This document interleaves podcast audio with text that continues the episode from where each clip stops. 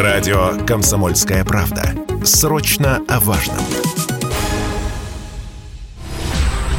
Это прямой эфир радио «Комсомольская правда». Здесь Игорь Измайлов. Последнее сообщение о покушении на Захара Прилепина. Возможный подозреваемый в покушении на Прилепина задержан, сообщил официальный представитель МВД Ирина Волк. Ну и это же сообщение МВД транслирует информагентство. В Нижегородской области полицейские по горячим следам задержали мужчину, который может быть причастен к подрыву автомобиля с Прилепиным. Возможно, тот э, случай, когда план перехват сработал. У Захара Прилепина есть незначительный перелом, но угрозы для его здоровья нет, э, сообщил губернатор Нижегородской области Никитин. Зампред Совбеза России Дмитрий Медведев назвал подрыв машины Прилепина циничным представлением и подлым нападением, совершенным нацистскими экстремистами экстремистами. Телеграм-канал 112 пишет, что взрывное устройство в машине Прилепина приводилось в действие дистанционно. База раскрывает, телеграм-канал База раскрывает некоторые подробности. Сейчас уже выяснилось, что все произошло в той самой деревне, куда Прилепин приезжал к э, семье, к родным. Автомобиль Захара Прилепина всю ночь находился около его дома. Именно в это время и могли заложить СВУ, э, самодельное взрывное устройство. По данным источников, мощность взрывчатки составила около 2 килограммов в тротиловом эквиваленте. В принципе, эта информация э, сообщалась изначально. Само устройство находилось под капотом в районе водительского сидения. При этом оно было заложено таким образом, чтобы взрыв был направлен четко в сторону водительского сидения. Вероятно, диверсанты думали, что Прилепин будет сам находиться за рулем автомобиля. А, то есть, в общем, ну, информацией располагали о том, где он находится, когда и а, что происходило. Захара Прилепина спасло только то, что во время взрыва он находился на заднем сиденье, а, сообщает источник э, РЕН-ТВ, но по другим данным сейчас э, говорится, что он успел выйти из машины за несколько секунд вместе с дочерью, что, в общем, и спасло его в последнее время. Ну, э, в, в последнее мгновение. И Сергей Миронов э, пишет у себя в Телеграме, что утром совершено покушение на нашего товарища, соратника, сопредседателя партии «Справедливой России за правду» Захара Прилепина, человека, который много лет э, идеолог и защитник русского мира. Э, в Донбассе. Главное, что известно, Захар жив. Подробности его состояния уточняются. На месте работают правоохранительные органы. Уже очевидно, что это спланированный и организованный теракт. Очередной наглый вызов со стороны безнаказанной укронацистской хунты, которая во все работает э, прямо в российской глубинке, прицельно атакуя идеологов специальной военной операции. С нами на связи корреспондент «Комсомольской правды» Егор Арефьев, э, близко знаком с Захаром. Егор, здравствуйте. Да, всем привет. А какая информация есть у вас? Давно ли общались с Захаром? Вообще, ну, угрозы-то поступали ему давно. Как-то менял он модель, может быть, э, своей жизни? Проверял что-то, более бдительным был? Общались каждый день, но вы понимаете, дело в том, что поскольку война ведется не только на территории э, бывшей, бывшего СССР, но и э, у нас в стране, как показывают ситуации э, печальные с Дарьей Дугиной и Владленом Татарским. Вот, поэтому, да, Захар передвигался с охраной, но это не была охрана, как у Тимати, 10 бородатых мужиков. А, нет, это были близкие ему а, проверенные а, войной, боевыми действиями люди. В Москве он перемещался с одной охраной.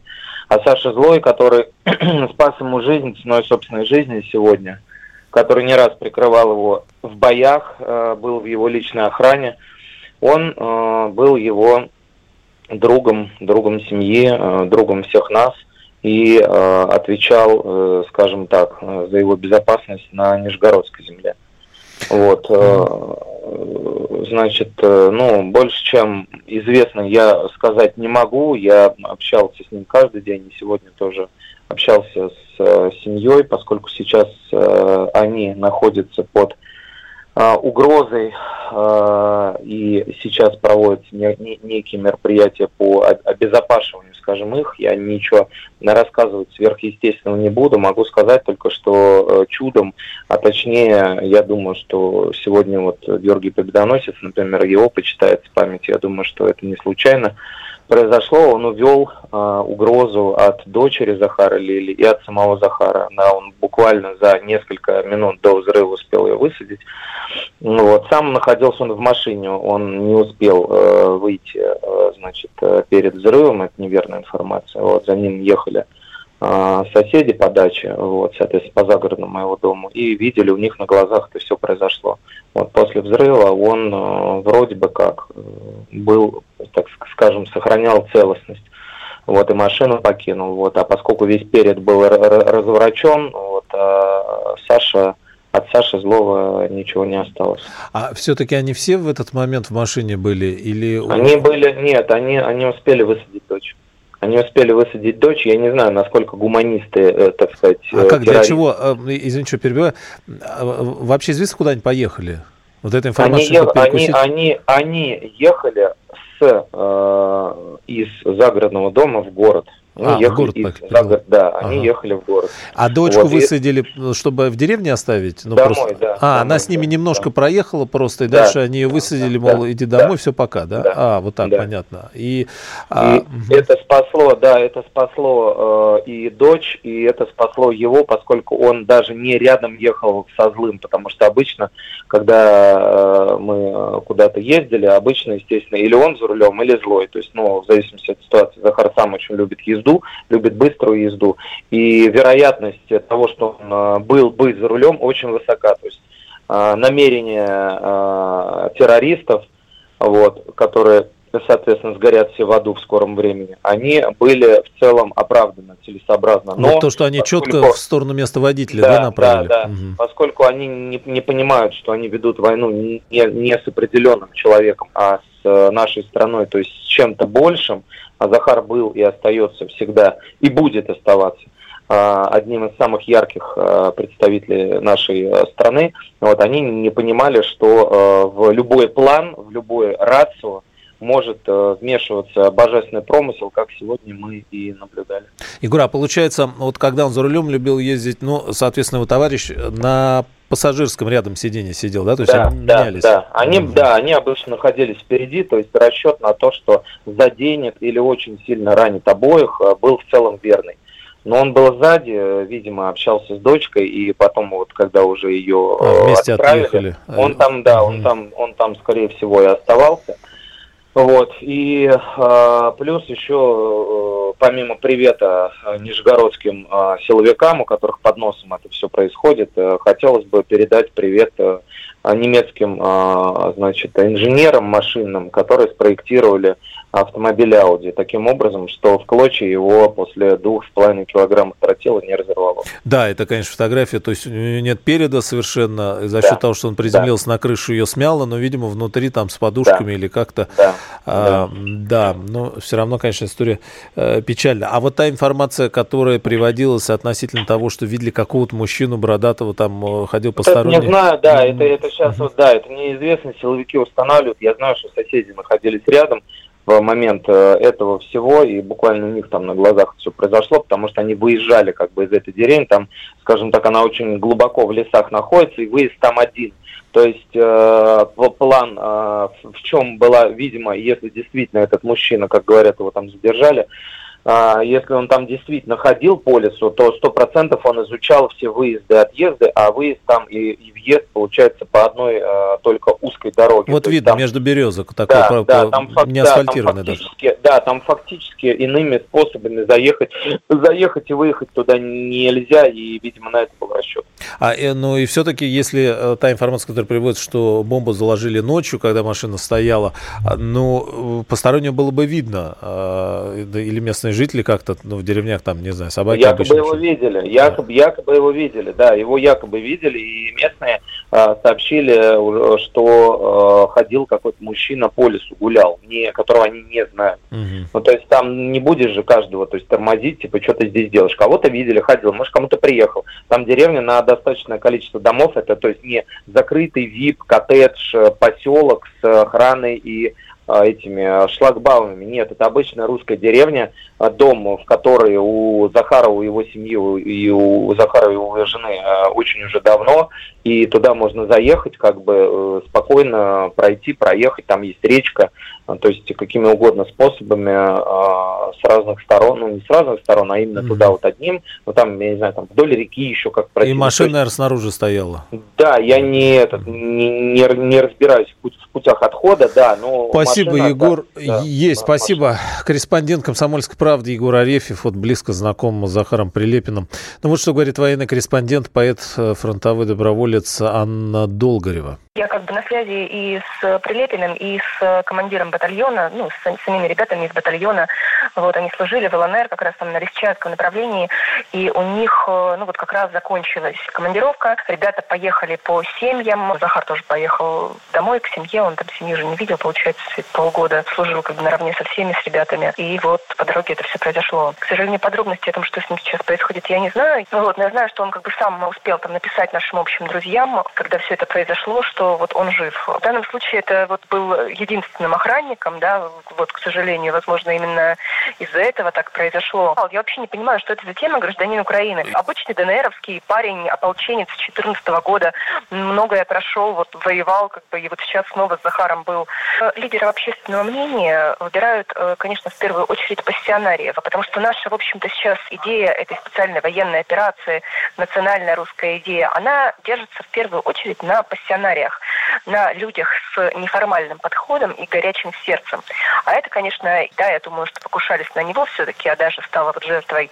И Татарский, и Прилепин, вот э, это вот такое вот э, живое сердце всего происходящего. И именно поэтому как бы их выбрали.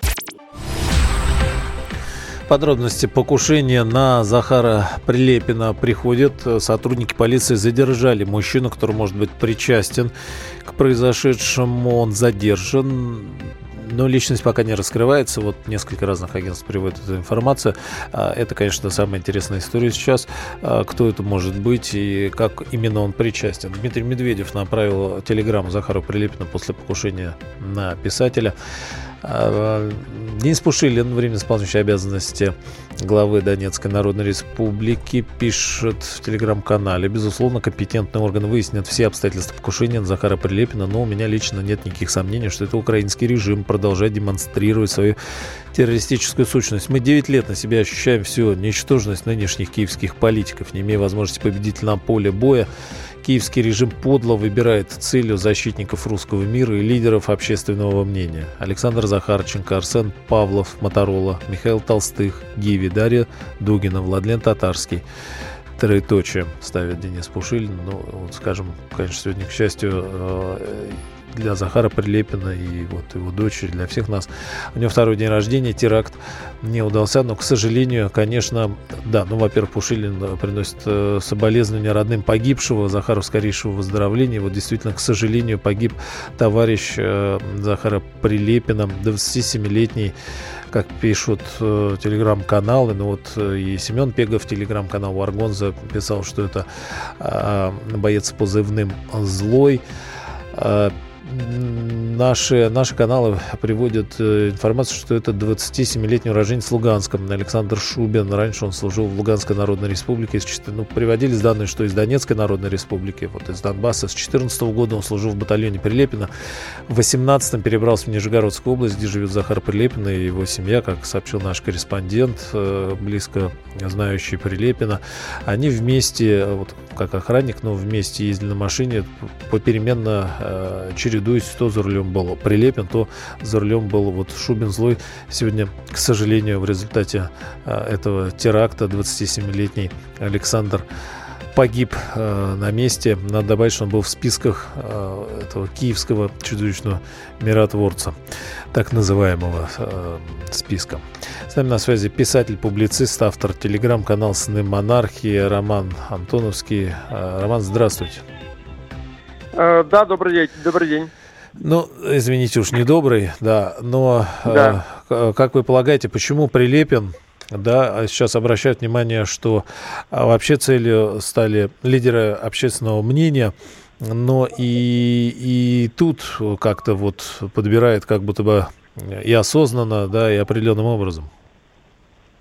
А, безусловно, да, потому что атака идет именно на лидеров общественного мнения, на популярных э, блогеров и публицистов патриотического направления, как левого, так и правого, да, потому что и Даша Дугина, и Владлен Татарский, и Прилепин, они, безусловно, имели огромное влияние на умы людей. Я думаю, что более того, после начала спецоперации они своими зажигательными постами и речами, и эссе, публицистикой привлекли на нашу сторону немалое количество ранее аполитичных колеблющихся людей. Потому что, смотрите, э, э, стратегия наших врагов – да, там СБУ, Запада и сторонников на нашей территории, да, к сожалению, у нас есть определенное количество э, пятой колонны из украинцев, понятно, то есть они стараются выбить именно идеологов русского пробуждения и русской весны, потому что при всем уважении к нашим чиновникам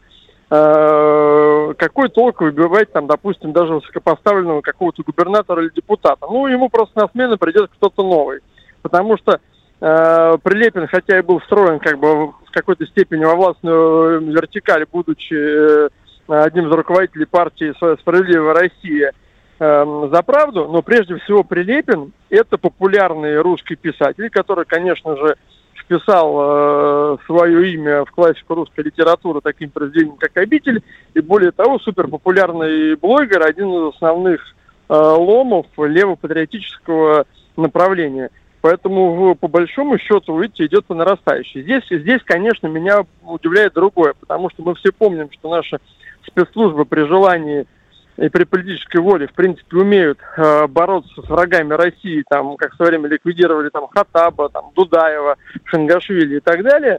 И э, у нас, соответственно, идет, идет как бы открытый террор против э, наших ломов патриотических, а мы до сих пор за все время спецоперации не попытались ликвидировать, собственно, ни одного э, украинского террориста, не там каких-нибудь э, топов э, там русского добровольческого там легиона, свободной России, ни одного либерала, призывающего... Так, так называемых здесь мы скажем, да, по половина из которых да. террористические экстремистские организации.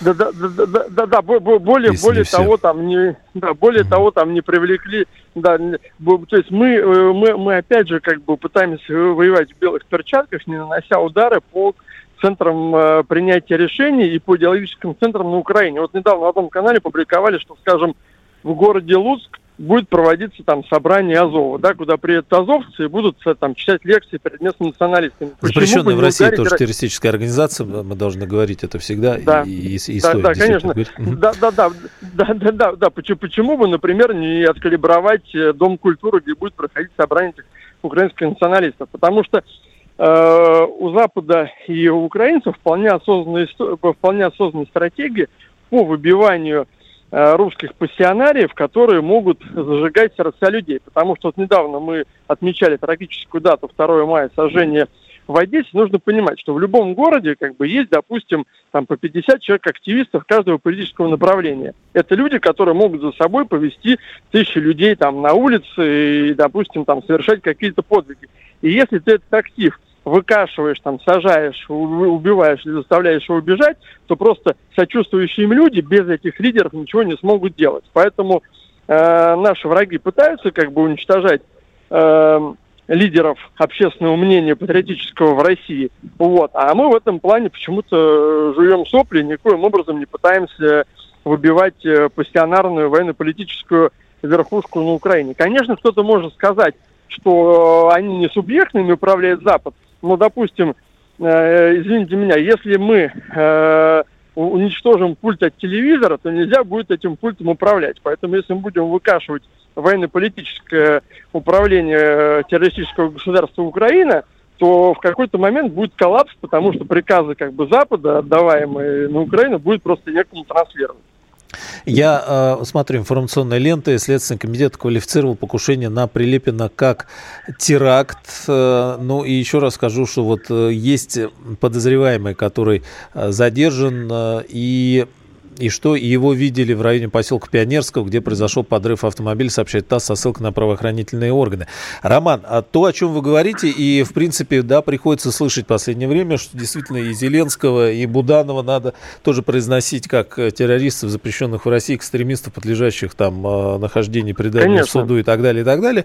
Но э, при этом стоит, э, ну, и мы слышим и другую точку зрения, в том смысле, что мы один народ э, с, э, даже не братским, один народ фактически э, с, с украинцами, попавшими в такую ситуацию, которых надо освобождать. И да, мы открылись вынужденно и и добровольно, потому что мы, мы, мы помогаем своим братьям, мы даем кров, и здесь, на, наверное, надо, конечно, следить, но, с другой стороны, как выявлять, огромное количество людей сюда приезжает, а там ситуация другая, там а, не, не то, что туда не видишь, не попадешь, так и те, даже кого а, киевский режим, казалось бы, должен считать своими гражданами, которые, как в Донецке, он бомбит с 2014 года, СБУ ходит, читает соцсети, выявляет, ты попробуй хотя бы намек какой-то дать на то, что ты там думаешь о чем-то русском или говоришь по-русскому или вообще о чем-то российском, тебя моментально увозят в подвалы и потом неизвестно где искать.